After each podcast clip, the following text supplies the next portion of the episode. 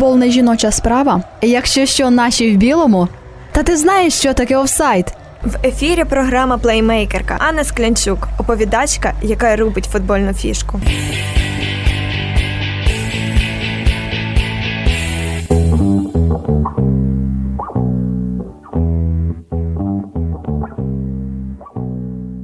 Кияни роблять ще один крок до чемпіонства, а гірники сенсаційно програють аутсайдеру УПЛ. Новини українського футболу і не тільки сьогодні у програмі Плеймейкерка.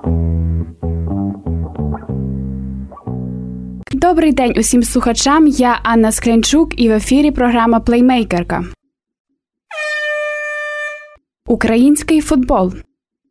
Нещодавно сталася найбільша сенсація всього сезону української прем'єр-ліги. Львів переміг Донецький шахтар з рахунком 3-2. В Той час, як в паралельному поєдинку Київське Динамо розбило львівський рух із рахунком 4-0. Тож можемо констатувати той факт, що завдяки фіаско гірників і домашній перемозі біло-сині збільшили відрив у турнірній таблиці. Проте не все так радісно для киян, адже вони не змогли подолати іспанський Вільяреал, тому вони вилетіли з Ліги Європи. Схожа ситуація й у Шахтаря, адже у протистоянні протистоянні з командою свого колишнього наставника італійською ромою вони не перемогли ні на виїзді, ні в домашньому матчі, тому також покинув Єврокубки. Через поразки та виліт цих команд Україна втратила пряму путівку в Лігу чемпіонів, яку отримував переможець української прем'єр-ліги. А ще лідер Динамо Віталій Буяльський не отримав виклик до національної команди на березневі матчі. Андрій Шевченко прокоментував це так, що футболіст не підходить під схему гри головної команди. А викликати його, щоб сидів на лавці запасних, буде некоректно щодо нього. Світовий футбол. Шокуюча новина із французької ліги 1. Нападники Парі Сен-Жермен Неймар та Кіліан Мбаппе відмовилися підписувати нові контракти зі своїм клубом. Відомо, що Кіліаном Мбаппе активно цікавиться мадридський реал. Своєю чергою спортивний директор Барселони Ерік Абідаль згадав, як позаминулого літнього трансферного вікна до Каталонії міг повернутися Неймар. Наші за кордоном Олександр Зінченко зіграв повний матч у складі Манчестер Сіті у англійській прем'єр-лізі проти ліверпульського Евертона. Наш земляк став героєм одного з ігрових епізодів, коли врятував власні ворота після подачі з кутового. Евертон заку Штефену так і не забив, припинивши боротьбу за трофей.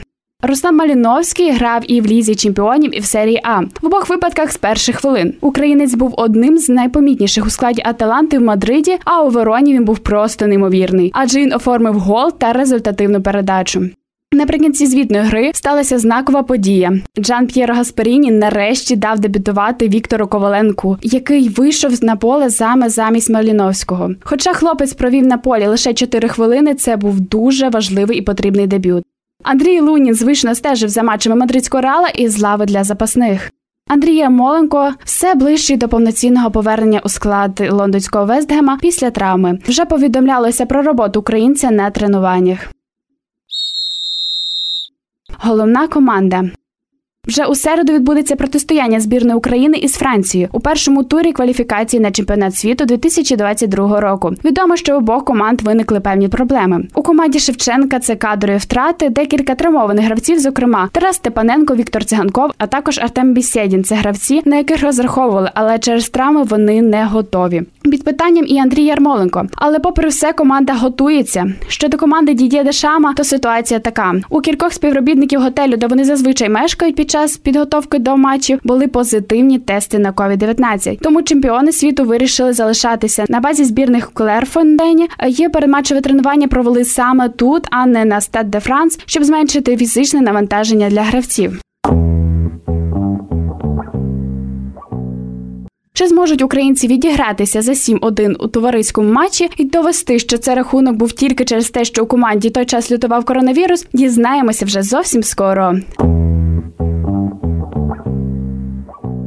Це все на цю мить. З вами була Анна Склянчук, оповідачка, яка робить футбольну фішку. До нових зустрічей в ефірі програми Плеймейкерка.